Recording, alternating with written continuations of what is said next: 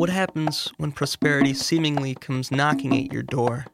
Literally wakes you up and gives you an opportunity that previously didn't exist. When Sands Casino announced the introduction of table games like blackjack and poker to their Bethlehem property, they would need trained dealers to man those tables.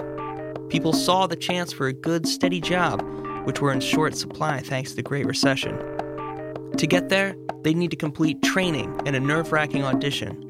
But to stay there, they'd need to work long hours, grow a thick skin, and deal with some of the worst human impulses. Would it be worth it?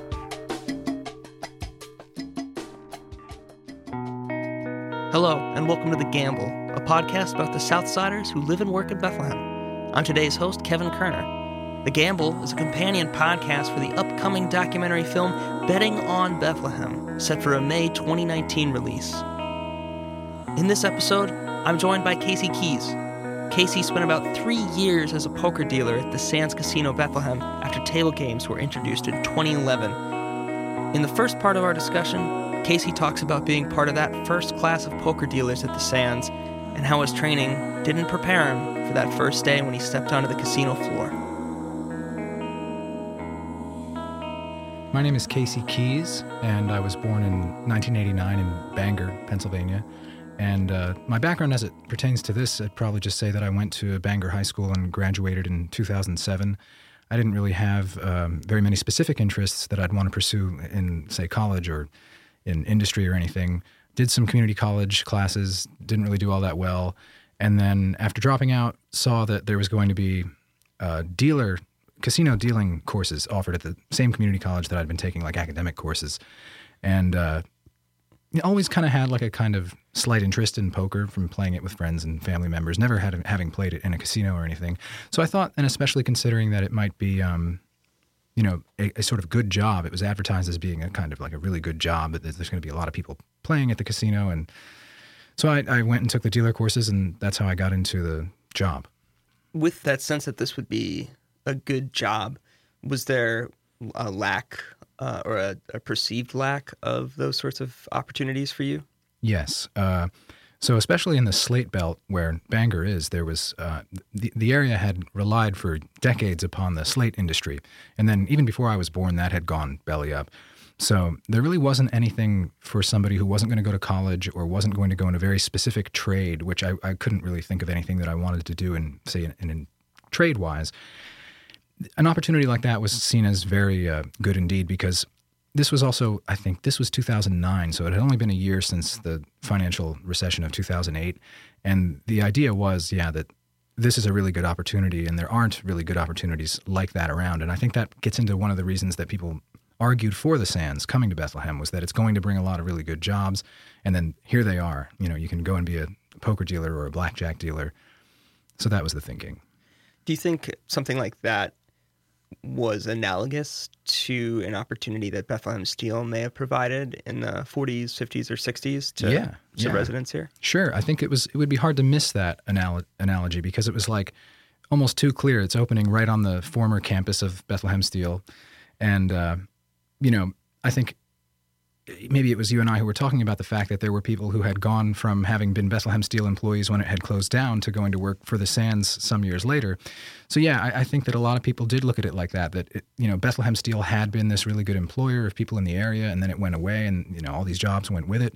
Well, now there's a huge employer and a huge company coming in on the exact same location, and it's kind of going to revitalize the area and revitalize the economy for all the reasons that Bethlehem Steel did. To then backtrack a little bit, to you saw that these these classes were being offered and this was a good job that you thought hey this is a job it's here i can get it how did you how did you find the classes so there was an it was actually kind of funny. My mother woke me up one morning having found this ad in the newspaper saying, you know, Casey, they're, they're, they're hiring casino dealers at the Sands. You know, you can take classes at the community college. So my parents agreed to having, you know, just gone through this experience of getting like W's and the C's at community college. They said, look, we'll help you pay for these dealer courses. You can pay us back once you get the job. But this is something that if you're not going to go into, you know, academia, something like that, get it to get a bachelor's degree, maybe this would be good for you. It would give you some stability, some security, and a sort of high paying kind of job for somebody who didn't have a degree, say. So I, I agreed to do it. And, it, you know, in order to get the classes, I had to. There, it seemed like there was a really big interest in taking these courses, so I had to go to the community college and get myself in line at the registrar's office, really like early in the morning when they opened it. And I was even told by the woman at the window that, oh, you know, you're you're one of the you're one of the few people who's going to get into the first round of poker dealing courses. Thinking back to that day that you uh, you signed up, and the woman at the window said something to the effect of, "Oh, you'll be one of the few people in the first round." Do you think there was like an exclusivity factor to this as well? Like, did you feel somehow like removed from the classes that would come after you and special in some Yeah, way? Sure. Uh, we did, and uh, it was kind of driven home to us that we were really lucky to have gotten this opportunity, and that you know we were being given really good training by you know industry professionals and people like that, and our courses had. Um, I, I don't know that say that necessarily the people who were trained doing the training, the kind of um, veteran dealers and floor supervisors who they brought in, really anticipated the level of interest because it seemed obvious that they had way more people applying to take the courses and interested in doing this than they had room for. So they started uh, offering more courses and you know starting them at you know they staggered it a bit so that we were in the first wave and then there would be a second wave that started a couple weeks after us and stuff and um, yeah definitely the whole time there was there was also the insinuation going through the training that not everyone in the course would be hired that you know you weren't guaranteed just because you were in the course that you were going to get the job there, there, you had to do an audition actually they used the term audition um, and this is how they would do it if you already had experience uh, and you didn't need to take the course, you would come and you'd have to do an audition to be hired. So for us in poker, they made it so that there was a, it broke down so that it was, I think, I want to say mostly veteran poker dealers. And then about 25 to maybe 40% of us came from the classes themselves. Mm-hmm. So there, it wasn't, everybody wasn't brand new. And I think that was probably for the best just to keep the room, the poker room functioning. I mean, all of us were just so bad at dealing poker on our first cup for the first ah, couple months that you can see why they wanted to keep it kind of heavily veteran with as far as the dealing experience goes.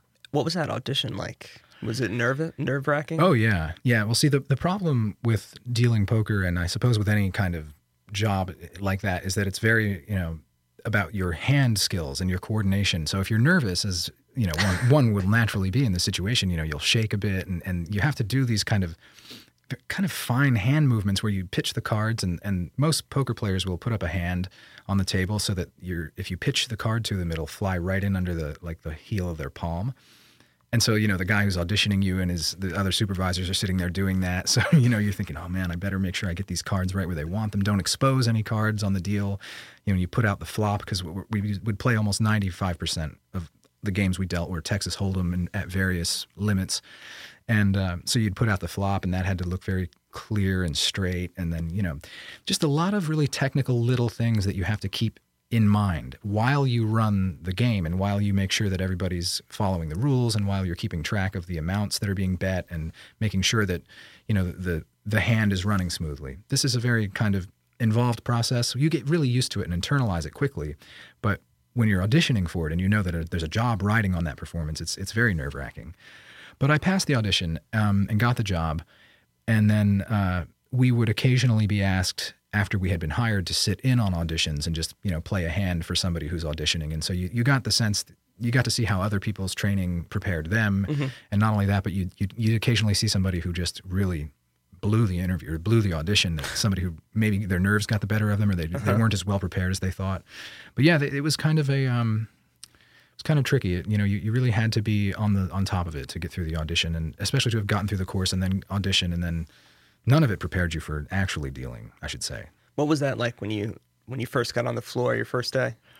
Unforgettable. Uh, you, you know, we had spent weeks practicing in the sands before table games had been approved to actually go forth. So the Sands, as you know, well know, had been there for a couple of years with only slots, mm-hmm. and it really, you know, the impression that I got from spending some time in there and training, I had never really gone in there before because I only turned 21, the, you know, maybe within the same couple weeks that I got hired. This was in the summer of 2010. So we would train in there at the poker tables, and it would just be us. It would just be, you know, one of us would be dealing, and then it would be all poker dealers sitting around the table, and it was really fun and friendly, and nobody really was stressed out or anything. It was just kind of playing cards and learning little by little as you dealt how to do it. Mm-hmm. on the first day that they went live with table games, first of all, pulling into the parking lot, it was impossible to find anywhere to park. I mean, it was absolutely mobbed with people. So I, I, I knew immediately I was in for an interesting day. And so we get into the back of the house and we're all getting ready to go out for our shift. And there was an older guy who had been a, a poker dealer on a riverboat in Louisiana. His name was KC, which was he and I would get each other confused. The management would confuse he and I all the time. But um, he, he he quoted this line from I think it was like some old detective show where it was about we were all about to go out and say everybody be safe out there. And i just thought to myself why would we need to be safe right? And then i walked out there and saw what he meant.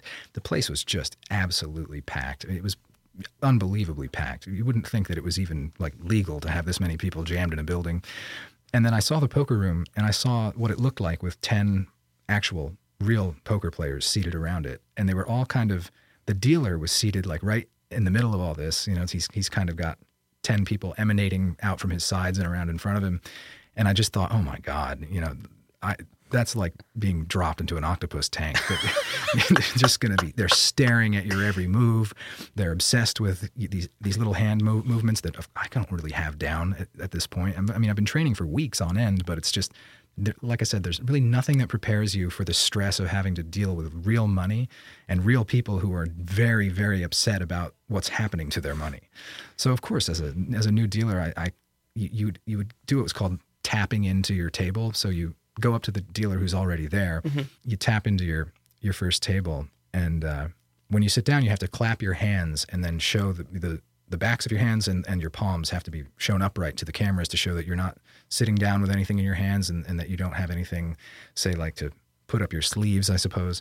This little gesture became so second nature that even after, even like a year or two after I quit, if I picked up a soda and put it back down, I'd clear my hands for, for the heavens. But just sitting down into that first table and looking around and introducing myself and just seeing these kind of stressed out and like wound up people looking back at me like let's get moving.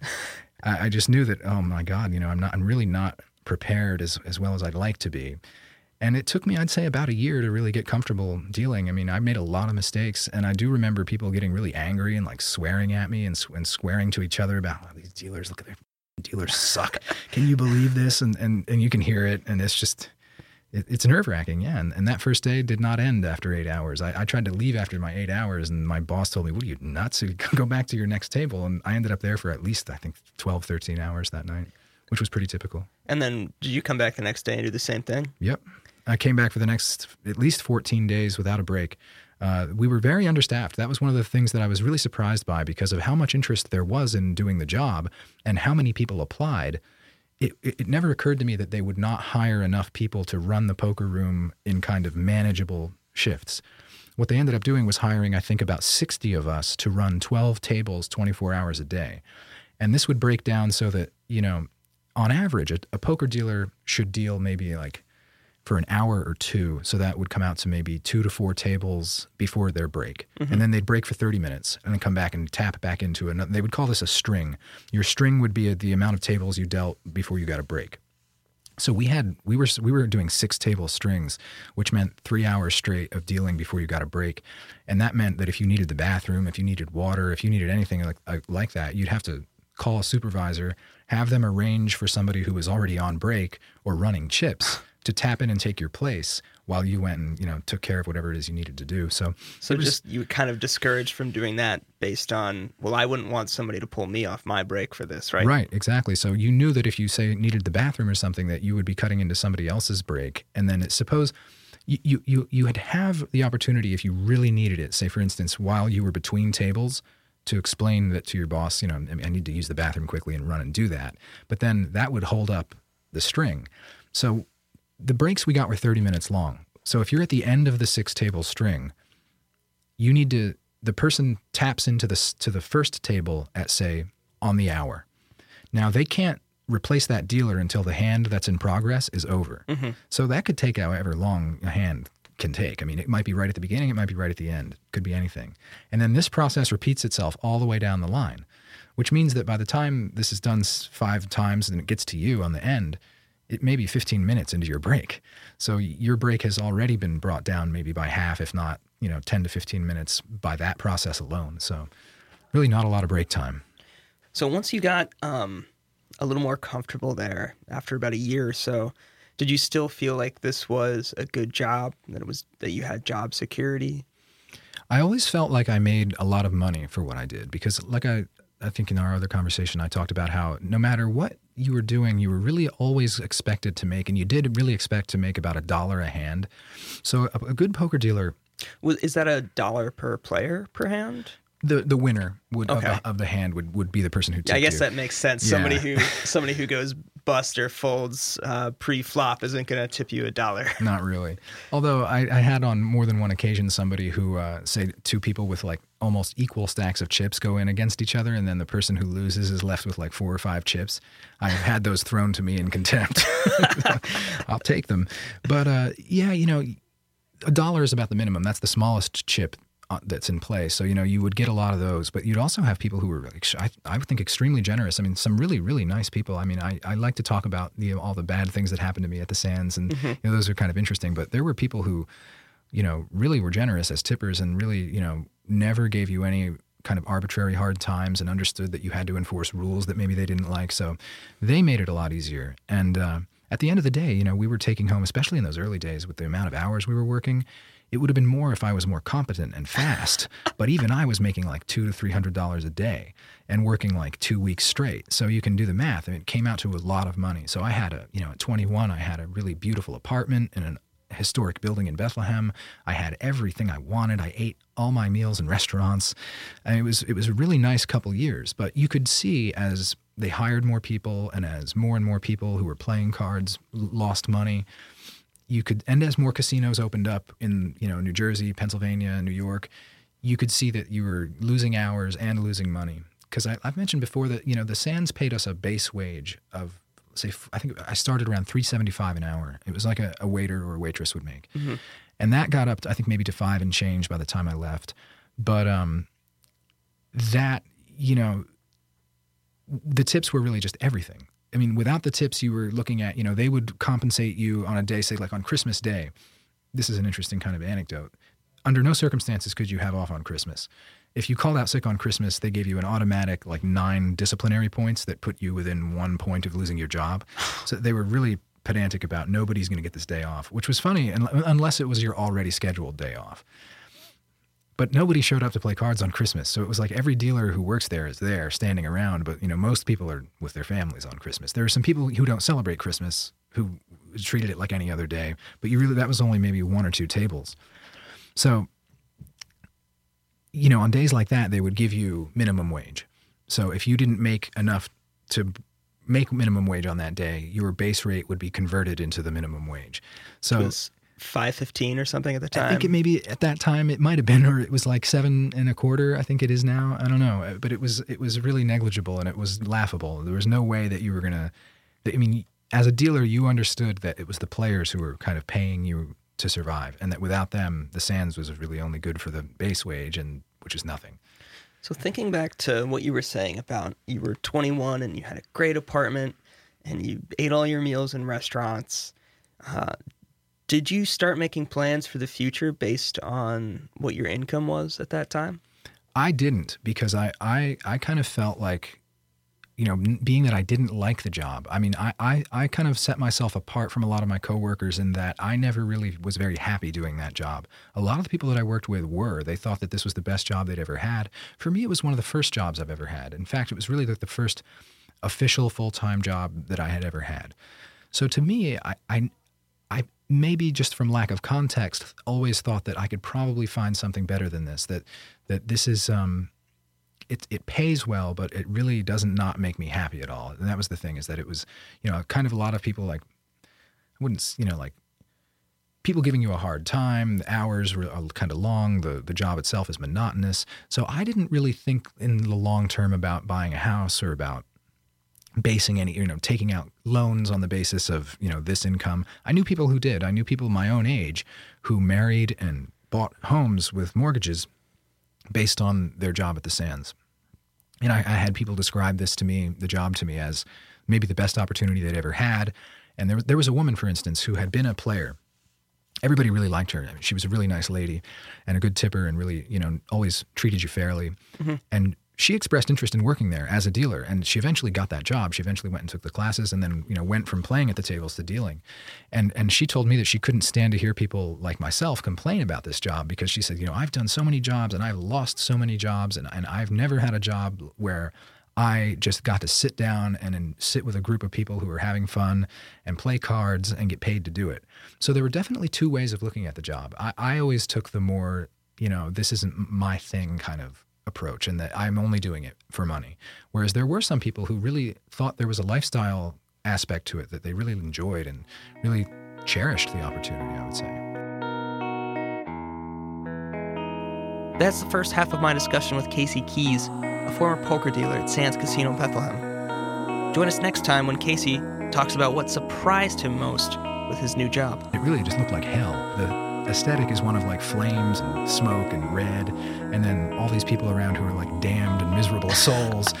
Today's episode of The Gamble was produced by me, Kevin Kerner. Claire Silva and Jessica Munn provided community outreach and support. Our theme music is by Amari, who is also producing a full length soundtrack for our film, Betting on Bethlehem. Caroline Kelleher, Carrie Moffat, and Delaney McCaffrey lead our filmmaking team. The Gamble was recorded at Lehigh University in Bethlehem, Pennsylvania. Want to find out more about the film? Follow us on social media. Search for the handle at Bet on Bethlehem. Thanks for listening.